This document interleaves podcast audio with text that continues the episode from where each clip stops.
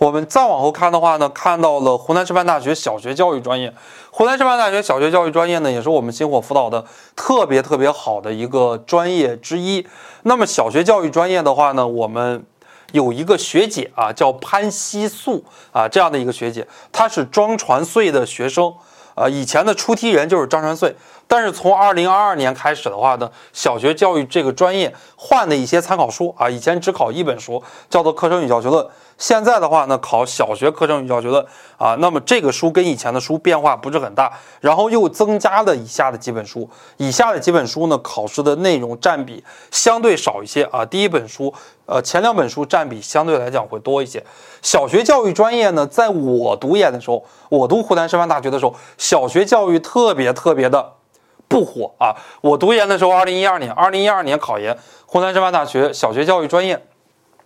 我记得我们那年录取了四十个人，第一志愿好像上线的只有五个还是六个。就是第一志愿上线的只有五六个人，三十多个人都是从我们学硕考学硕没考上调剂来的。但是这几年的话就不存在调剂了，大家可以看到分数每年都在暴涨啊，基本上你要稳定在三百七、三百八，你才有可能被湖南师范大学小学教育专业录取。那么小学教育这个专业呢，招生人数一般情况下是稳定在二十个人左右。而且小学教育这个专业的话，慢慢的招生人数它是呈一个逐渐减少的一个态势，它逐渐就开始扩招非全日制以及联合培养了。湖南师范大学小学教育专业呢，从二零二二年开始，